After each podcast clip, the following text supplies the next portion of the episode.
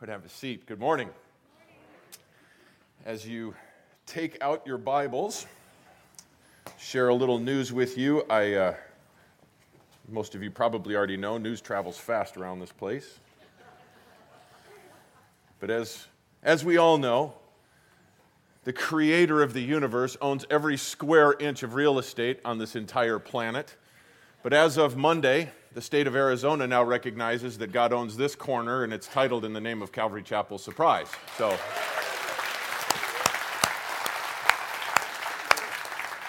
And if you would just continue to pray along those lines, that we would be faithful stewards of this property that God has given to us, that we would use it to glorify him, to bring people into the knowledge of him. There, I, as, as I sit and I pray with the elders and leaders and men's ministries and different prayers, I'm overwhelmed by the fact that, again, we are surrounded by so many people who are lost. You know, surprise isn't this booming metropolis, but there's a lot of people around us in our neighborhoods and in our, in our sphere of influence. And we can, can use this place to spread the gospel message. So continue to pray for that. Again, as was mentioned earlier, invite your unsaved friends and neighbors this afternoon to the harvest harvest uh, crusade here at the church, four o'clock. Well, First Peter chapter one. Open your Bibles, please. We'll continue our study through this this letter. Man, beautiful, beautiful morning this morning, huh? I was, I was really wrestling with the fact of moving church outside, but. One of the things about this time of year, though, is as time is changing and weather's getting cooler, it also means kind of the end of quote unquote vacation season.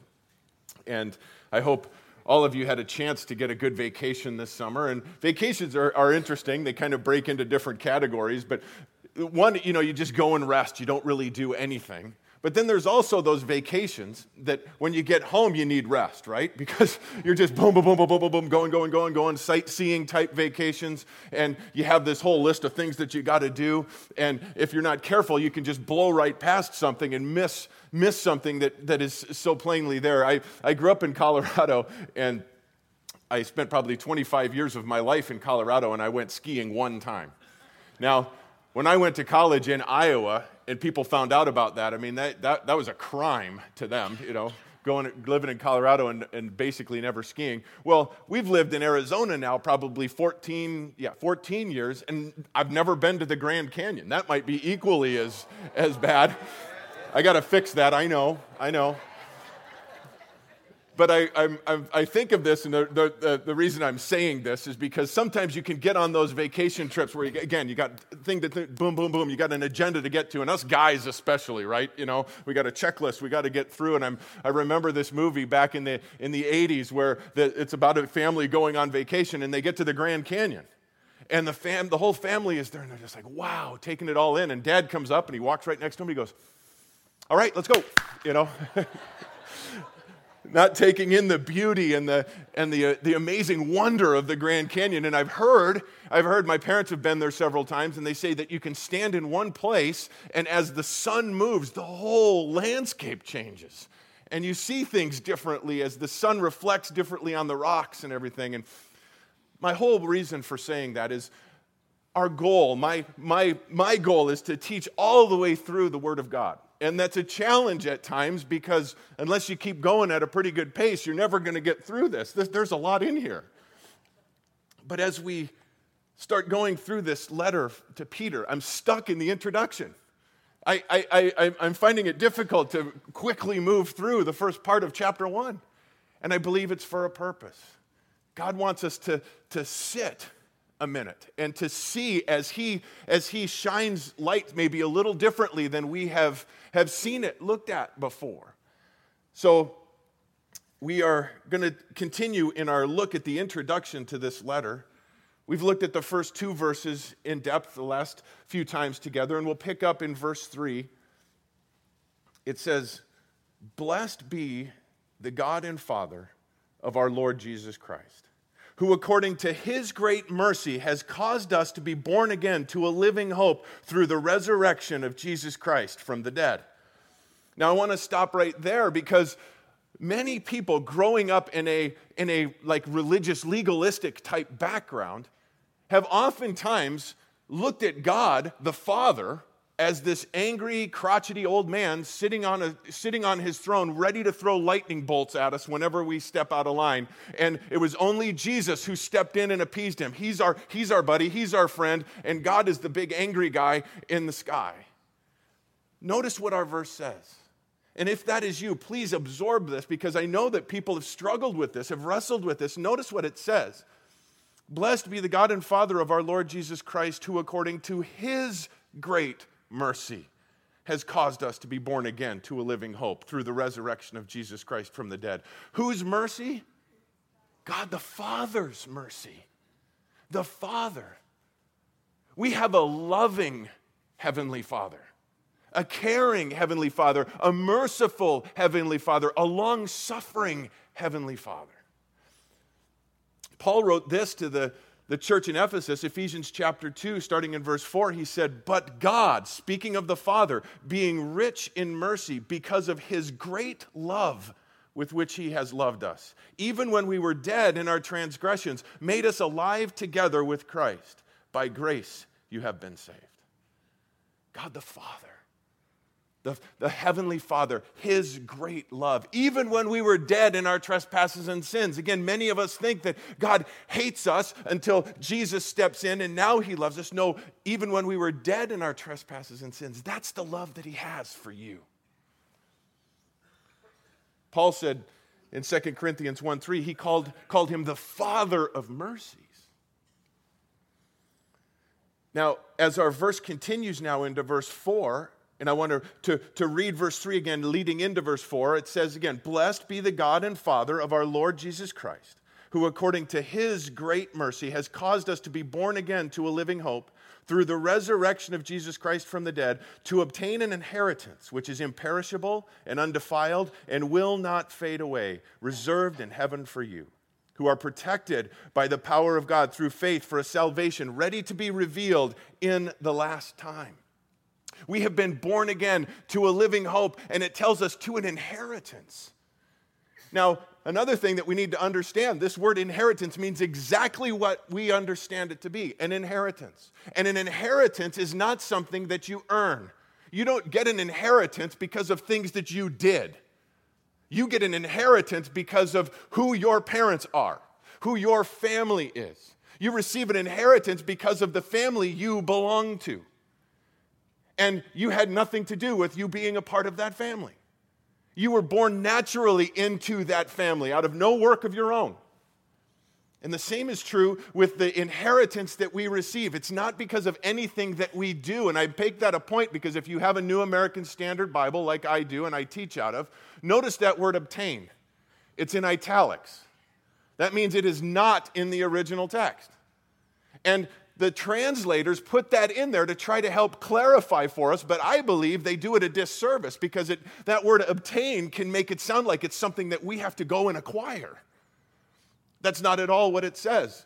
If we read it, that he has caused us to be born again to a living hope through the resurrection of Jesus Christ from the dead to an inheritance.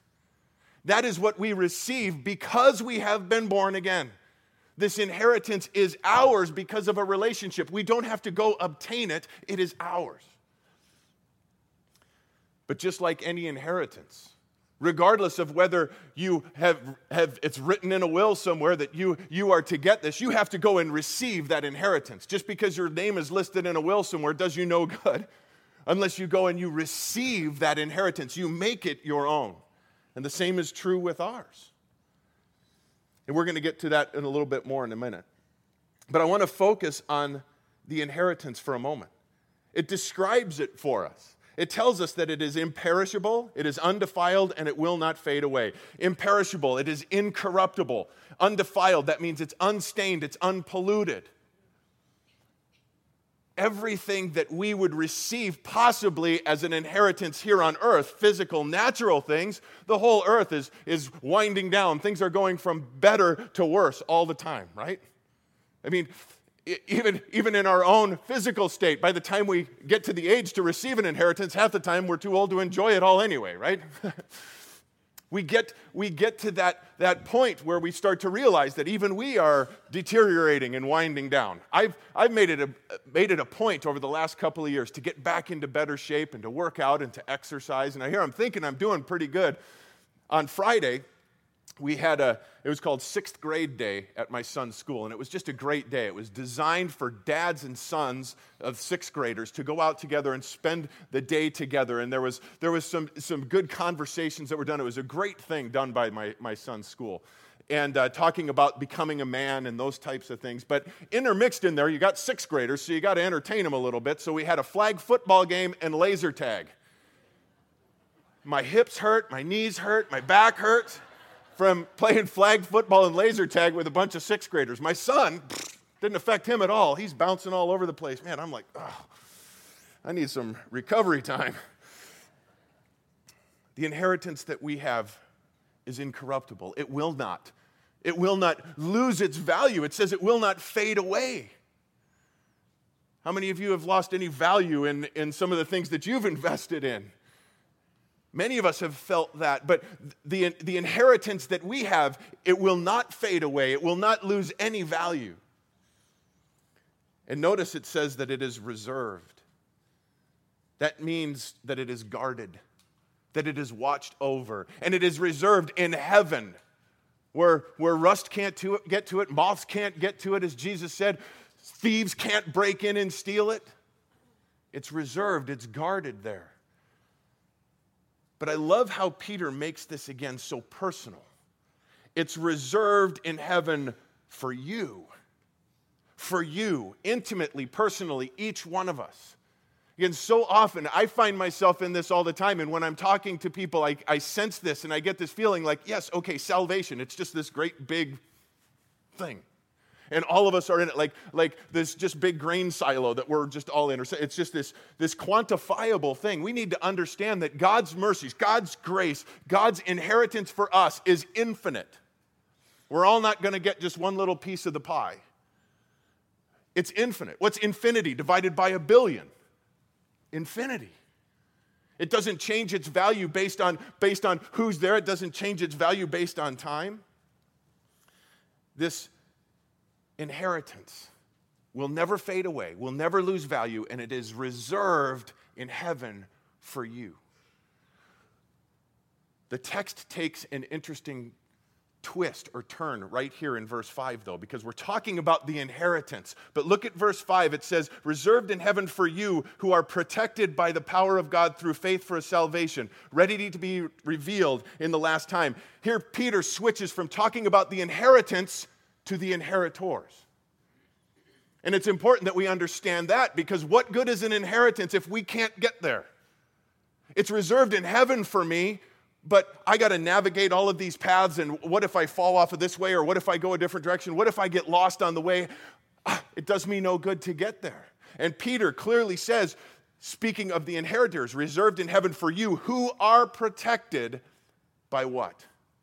The power of God.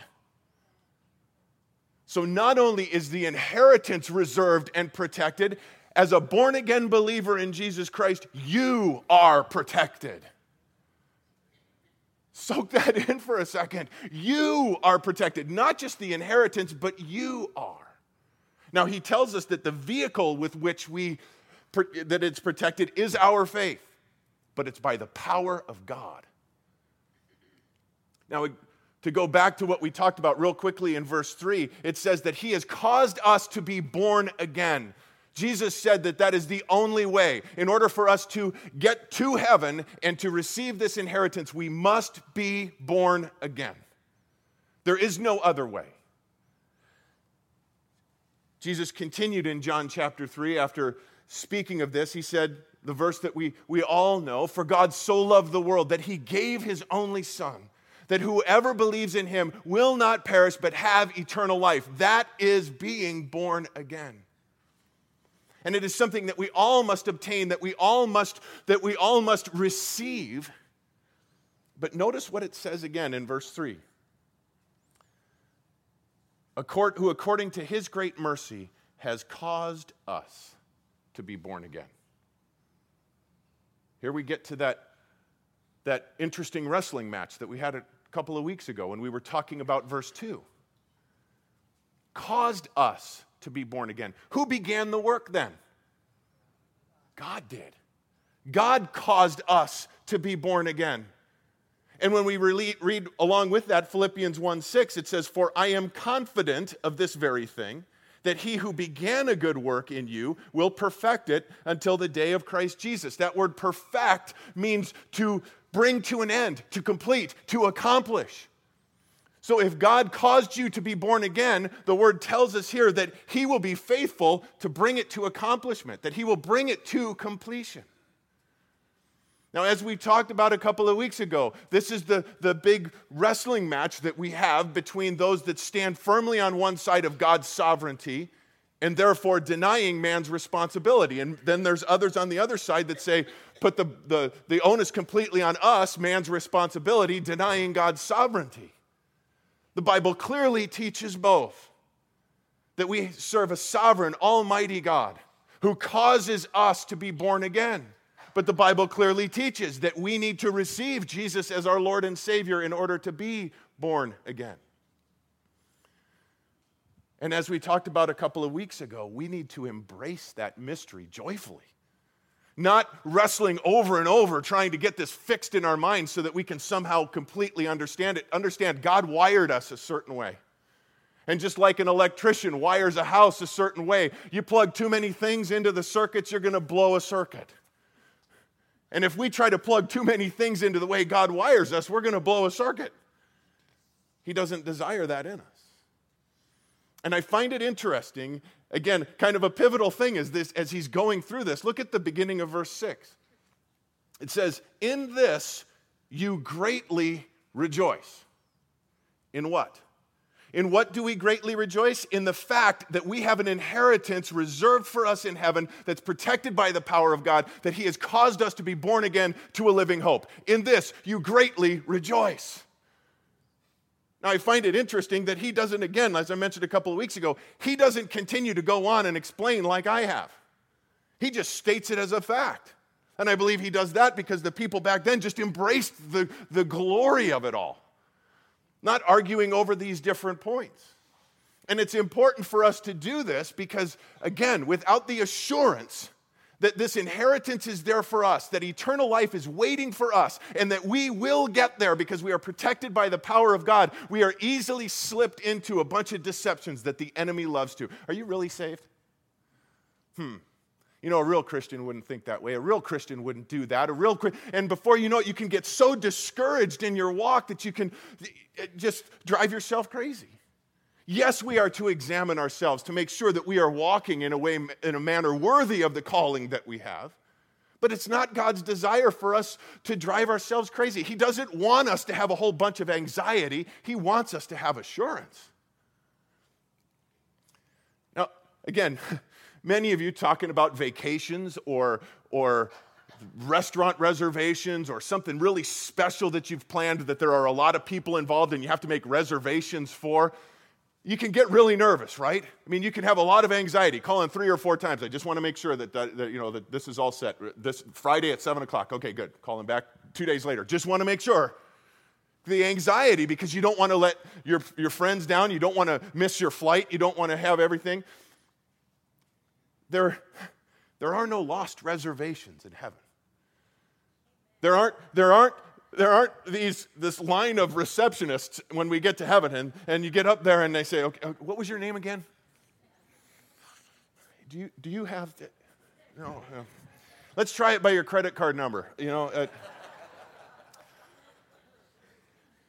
Understand, again, Peter tells us in verse 2 and verse 3 why we have the assurance, why our reservations are a done deal, and you can quit worrying about the reservation there. It's purchased in his blood, verse 2 tells us. And that the reservation has been confirmed by his reservation in verse 3. It's already purchased and it's already been confirmed, so you can quit worrying about it and instead live joyfully for him, serving him all out, completely living for Him. You are free from having to worry about making the reservation and confirming it. I'm going to give you a few verses. I'm going to go through them relatively quickly. We'll put them up on the screens, but I encourage you to jot these down if you're a note taker. Go back because these things should encourage us. Hebrews 7:25 says, "Therefore he is able also to save forever those who draw near to God through him, since he always lives to make intercession for them." We're purchased by his blood. It's confirmed by his resurrection. And Jesus lives today to make intercession for you. Right now, right where you sit, Jesus is praying for you. He is interceding on your behalf. Hebrews 10 14. For by one offering he has perfected for all time those who are sanctified. Perfected for all time. Does that mean we're perfect? No, we make mistakes. We sin, even, even after being saved. But in his books, by his offering, we have been perfected. How long? For all time. Jude 24. Now, to him who is able to keep you from stumbling and to make you stand in the presence of his glory, blameless with great joy. Who is able to keep us from stumbling? Who's able to make us stand in his presence? Is it me? Is it you? Certainly not. Capital H, he. It's not, it, I can't stand blameless. If it's up to me not to stumble, I did it this morning already. But it's him. Him. Now, it's important that we understand, and I'm going to take a little sidestep here and come back to this in a moment, because Jesus said something very important in Matthew chapter 7. He said that there will come the day when many will come to him and say, Lord, Lord, didn't we prophesy in your name? Didn't we cast out demons in your name?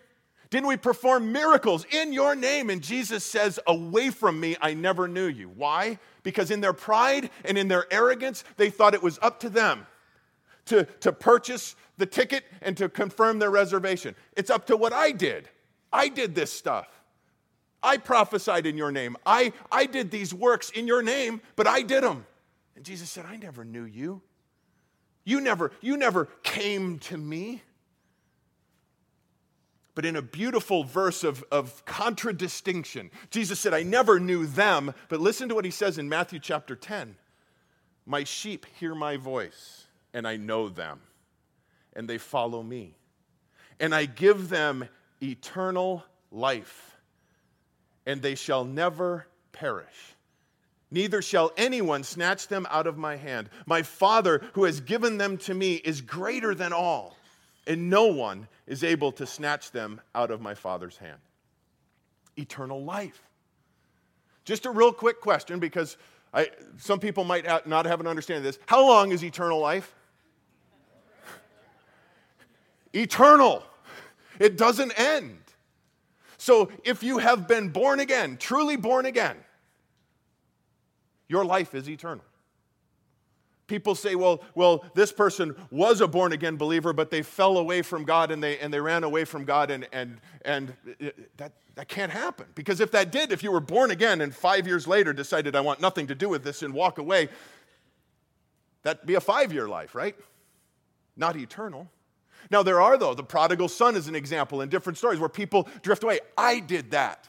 I went away for a while, but I was protected by the power of God, and he brought me back. 1 John 5:13 These things I have written to you who believe in the name of the Son of God so that you may know that you have eternal life that you may know it. Why do I make such a big deal of this? Because it is a big deal. You need to know that you are secure in your salvation so that you can be used by God in a greater way. Well he continues in verse 6 he says, In this you greatly rejoice, even though now for a little while, if necessary, you have been distressed by various trials, so that the proof of your faith, being more precious than gold, which is perishable, even though tested by fire, may be found to result in praise and glory and honor at the revelation of Jesus Christ. So we greatly rejoice in this inheritance that we have, but he says, even though we're here, even though we're going through difficulties, even though we're going through trials. But I want to take a couple of minutes and look at what Peter tells us about the trials that we face. First of all, look at the restraint in the trials that we face. He says it is for a limited while, a little while. God placed, places a limit on the trials that we face, the time frame that we will face them. Now I know that there are some people in here right now that are saying, my time frame is a long one. I've been going through this trial a long time, not a little while, like it says. But we again need to understand we're talking about eternal life here, folks. Eternity. And yes, the trials that we're going through, some are longer than others, some are more difficult than others. We're going to get to that in a second. But there is a limit to it. And when we stand in eternity, this will be not even a distant memory. This, the, the, the glory of eternity will so eclipse the little while that we go through the trials. The, we see the, the restraint of the trials, the reason for the trials. He tells us that they are necessary. That, that God is not just some capricious God. He's not, he's not up there, this sadistic father that just likes to torture us and, and put us through difficulties, see how we're going to handle it. No, there's a, there's a reason for it. There's a reality to it. I love this about Peter and, and all of the, the apostles as they write their letters. When they speak of difficulties and trials we go through, he's not minimizing them. He uses the word distressed. Distressed trials and difficulties, when they get elevated, they do distress us. And He doesn't chastise them for being distressed. He comes alongside, hey, I understand. And, and as it tells us in Psalm 103, God understands our frame, He made us. He doesn't downplay or dismiss the trials. But notice again in verse 6, we are to greatly rejoice in spite of the trials. We see also the range of the trials, the degrees. He uses the term various here. That word literally means like multicolored, multifaceted. Speaking of the trials that we face, they come at us from all different directions. They come at us in all different shapes and sizes, different time periods, different lengths. But turn over with me, real quick, a couple of pages, chapter 4 of this letter, verse 10. It says, As each one has received a special gift, employ it in serving one another as good stewards of the manifold grace of God. That word manifold in verse 10 is the same word various in verse 6. Now, if we put that together and understand what Peter is saying throughout the whole tone of his letter, and as we go through it, we're going to see this. Yes, the trials that we face are multifaceted. They come at us from all different directions and all it. But God's grace is, the, is, is greater than that. He said, to, he said to Paul, My grace is sufficient for the trial that you're going through. The same, the same word here. We can sometimes think that the trials that we're facing and the difficulties that we're facing, we can't take care of, we can't handle. But notice real quickly, it says, that we are to serve one another as good stewards of the manifold grace of God. A steward is one who receives something from his master and is responsible to use it properly. Now, with that being said, back to our trials. In 1 Corinthians 10:13 it says, "No temptation," and I pause right there. That word temptation is the same word that is translated trials in our verse 6 back in 1 Peter. No temptation, no trial has overcome, overtaken you, but such as is common to man. And God is faithful, who will not allow you to be tempted or tried or tested beyond what you are able. But with the temptation, with the trial, will provide the way of escape also, so that you will be able to endure it. Pulling all of these things together, God gives us the grace to get through the trial that He has allowed to come our way. It is up to us to use that grace. We are responsible. We are stewards of what He gives us. For us to stand and complain about the trial that He sent our way is, is saying, God, you haven't given me what you've told me you've given me. It also tells us in verse 10, back there in verse 4, that we are to use gifts to come alongside one another. We have been given grace sometimes to use in helping and blessing others get through their trials. We need to be continually sensitive to that. Well, Peter continues in our, our text talking about these trials. He gives us the reason for it it's for refining. It is to prove our faith, so that the proof of your faith, he says there, that word proof there is the, the proving that was done, the, the, the process done to find precious metals like gold, where they would heat it up to a liquid form and they would take off the impurities of the gold. That's the word that is used here.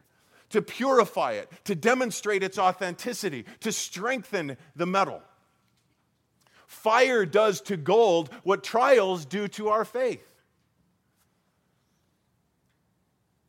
If we embrace what Peter is telling us here, we need to look at those trials, look at those difficulties, look at those particular people, look at those situations.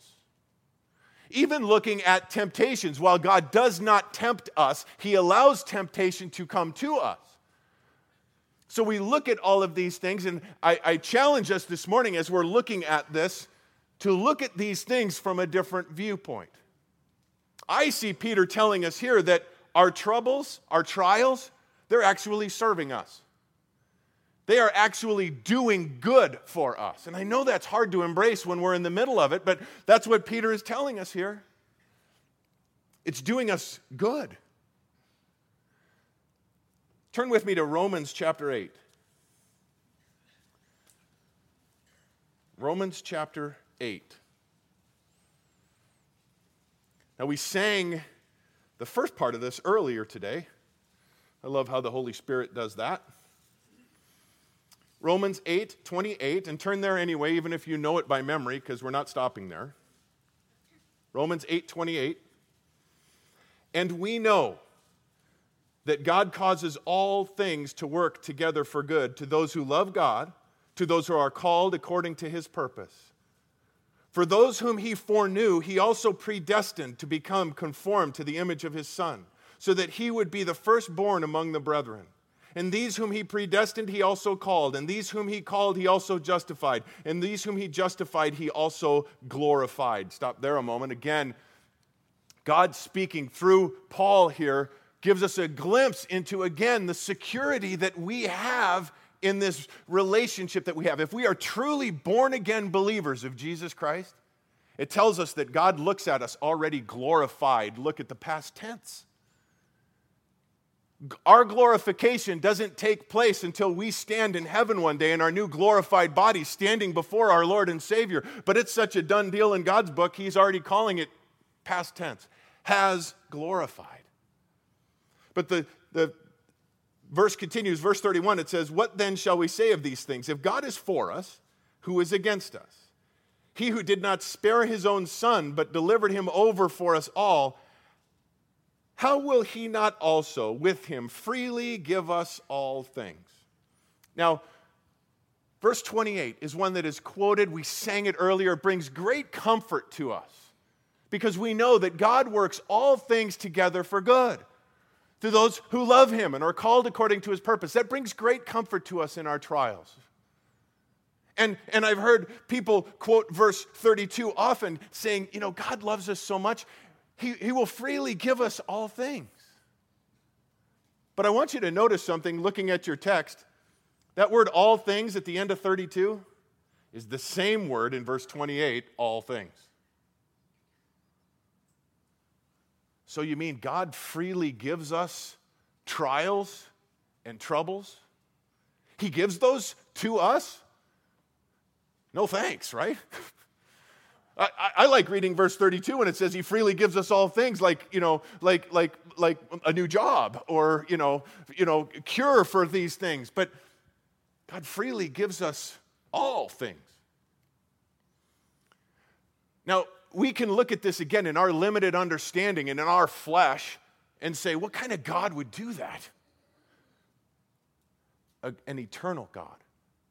An eternal God that loves you and He knows what is best for you. And He wants to purify your faith. He wants to prove your faith. He wants to increase your faith. He wants to strengthen your faith. He's not looking at the today, He's looking at eternity. He's looking at what you can become if you embrace this incredible thing. We, we see an illustration of this, Psalm 105, and you don't need to, to turn there. Uh, Psalm 105 in verse 16, it says, And he called for a famine upon the land. David is now recalling back to Genesis, and he says, He called for a famine upon the land. That means God caused the famine. That means God, God caused the rain to stop falling, it caused the crops to dry up, it caused the cattle to die. God caused that. He broke the whole staff of bread. In verse 17 of Psalm 105, it says, He sent a man before them, Joseph, who was sold as a slave. So now we see he's talking about the story of Joseph being sold into slavery. His brothers, his 11 brothers, jealous of him, the favoritism that his father was showing, casts him into the pit, decided, let's not kill him, let's sell him to these, these slave traders that are going by. So they sell him to them and they take him on into Egypt and, and everything. Well, wait a second. It says here that God sent him. God sent him. Well, here again, we have that that beautiful balance that we just need to embrace. Does, does the fact that God sent Joseph to Egypt somehow relinquish any responsibility of his brothers selling him into slavery? Absolutely not. They are responsible for their action, they are responsible for their sin, but God caused it and God used it. And we see it come to fruition completely in Genesis chapter 50, verse 20. After the brothers are reunited, Joseph's now in power over Egypt. And he says, Verse 20, you meant evil against me, but God meant it for good in order to bring about this present result, to preserve many people alive. God knows what He's doing. God has an eternal purpose involved. And so often we can get caught up in our little thing. Well, God's caught up in your little thing too. This is intimate and personal with you. He wants to strengthen you, He wants to grow you up, He wants to use you in mighty ways. He doesn't send these things to us to say, well, let me see how they handle this. I'm trying to debate whether using between these two guys. No. He knows us. It's to show us, it's to reveal to us, it's to strengthen us. I, I, I read certain verses, and, and, uh, as I put it into this context, it, it seems to make more sense. Isaiah 53:10, it tells us it pleased God, it pleased the Father to crush Jesus. Does that sound like a loving father to you? It does to me when I put it in this context. Because the Father wasn't looking at that moment as the pleasure, it was looking at the result of it, the salvation of you and me looking at the eternal picture of it all.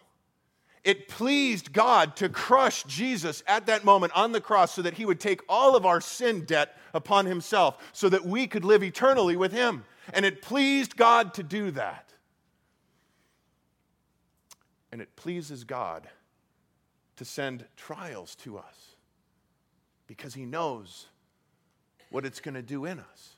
And if we, if we take that, that on ourselves and we, and we embrace that, Again, I'm drawn back to a, a movie from the 80s, Karate Kid. Anybody remember that movie from the 80s? That's, by the way, the remake, I won't watch it because there's no way that you could, you could have somebody else play Mr. Miyagi. I mean, there's just no way. But you remember, I mean, he tells this kid, he want, the kid comes to him, he goes, I want you to teach me karate. And he says, All right, go wax the car.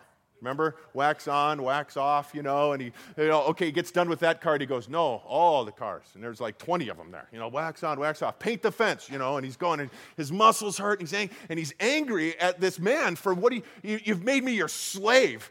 You've turned me into just doing this free labor for you. I asked you to teach me karate. And remember the scene there, he's kind of in his face, right? And all of a sudden, Mr. Miyagi, yeah, you know, and he throws a punch and wham, you know, whack, and whacks off, you know, and boom, and he's blocking all the punches and he gets it, you know. And then at the end, you know, wah, you know, remember? it all came to, it didn't make any sense at the time. It didn't, it, it, it, this, this kid, this little kid, didn't understand it. didn't get why I got to go through all of this trial and this hurt and this pain. But the master knew why. And if we embrace this in ourselves and, and the trials that we go to through, we can rejoice greatly as, as Peter is telling the people and receiving this letter for that. We can rejoice greatly in this because we know there's a reason. We know there's a purpose, and he tells us what it is. It says, though you're tested by fire, may be found to result in praise and glory and honor at the revelation of Jesus Christ. We see the results of the trials the praise, the glory, and honor. One day, we are going to stand before him. And this, this still, I, I, I can't wrap my mind around this moment. But Jesus, our Lord, our Savior, is going to stand and say, Well done, good and faithful slave. Well done. He's going to praise you. He's going to, he's going to give us glory. He's going to allow us to rule and reign with him. He's going to give us honor. He's going to give us rewards for going through this.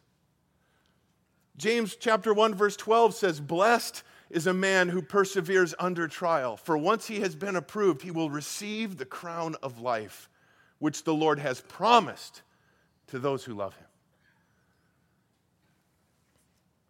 Praise, honor, glory coming to us. Praise, honor, and glory then going to Him as we cast our crowns, all, all of our praise back upon Him, because it's all Him.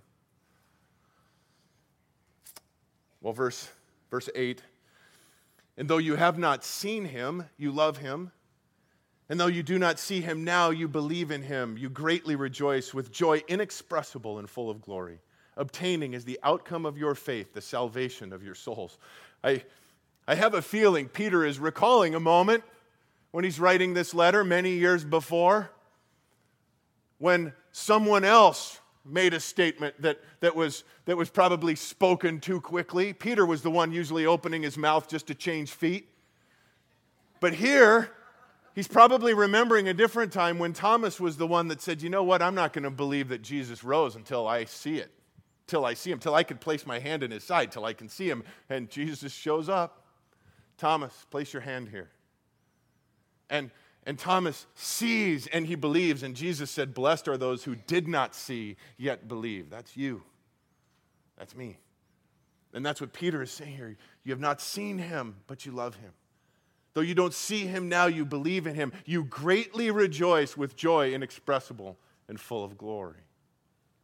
Obtaining is the outcome of your faith, the salvation of your souls. This word that's translated obtaining here is in the text, not like the one before. This is here, but it, it's really a present tense of, of a, having something already in this salvation. Again, eternal life begins when? When you are born again. And it lasts how long? Eternally. We are already receiving benefits from this, this, this salvation, this inheritance that is coming to us. And when we fully embrace it, the joy that we have, the assurance that we have, we can fully, we can get everything out of this. Jesus said he came to give us life abundantly. Now, that doesn't mean new cars and new homes and new mansions and money coming. No, it means to have this joy, inexpressible, full of glory. We can have that when we embrace this. Charles Spurgeon says, A little faith will take your soul to heaven, but great faith will bring heaven to your soul. Do you have that? Do you have that assurance? Do you have that joy inexpressible and full of glory? You can. You can. Just embrace the grace, embrace this mystery. He loves you that much. And again, He knows us. He knows us so well that he said, I'm going to give them the inheritance, and I got to make sure they get here. And he did. Father, we thank you for this inheritance that you have reserved for us. Lord, when we think about it, it really can just blow us away. You are so good. We stand in awe of you. If you are here this morning and you are feeling a stirring within you, a restlessness, because you're not sure if you have been born again, if you have this inheritance that we've been talking about, you can be certain. It's, it's not a matter of what you do. It's not a matter of earning anything. It's simply being, again, a matter of being born again spiritually into the family of God. And there's only one way to do that, and that is to confess that you are a sinner, that you have sinned against a holy and righteous and perfect God. And in that confession, you are agreeing with him that the, the sin that you have committed, the sin that is in, in your life right now, must be done away with. It must be paid for. And you trust in his finished work on the cross to pay for that sin. You repent of your sin, which means you turn from your sin, you turn to Jesus, and you receive his salvation. If that is you here today, you simply respond to the Holy Spirit moving within you. Confess your sin and receive your Savior. And you too can have that assurance. Father, for the rest of us here who are truly born again, our prayer is that this truth would sink deeply within us, that we would embrace the trials that we face as your way of preparing us for what's next and for eternity. We trust in your, in your protection and in your love. Lord, we pray that you just you reveal yourself to us in a whole new way, continually. As we stand and we look at the at the landscape in front of us, show us your glory. In Jesus' name, amen. If you'd all stand with me, we'll sing one more song of worship to our Lord. If you need prayer,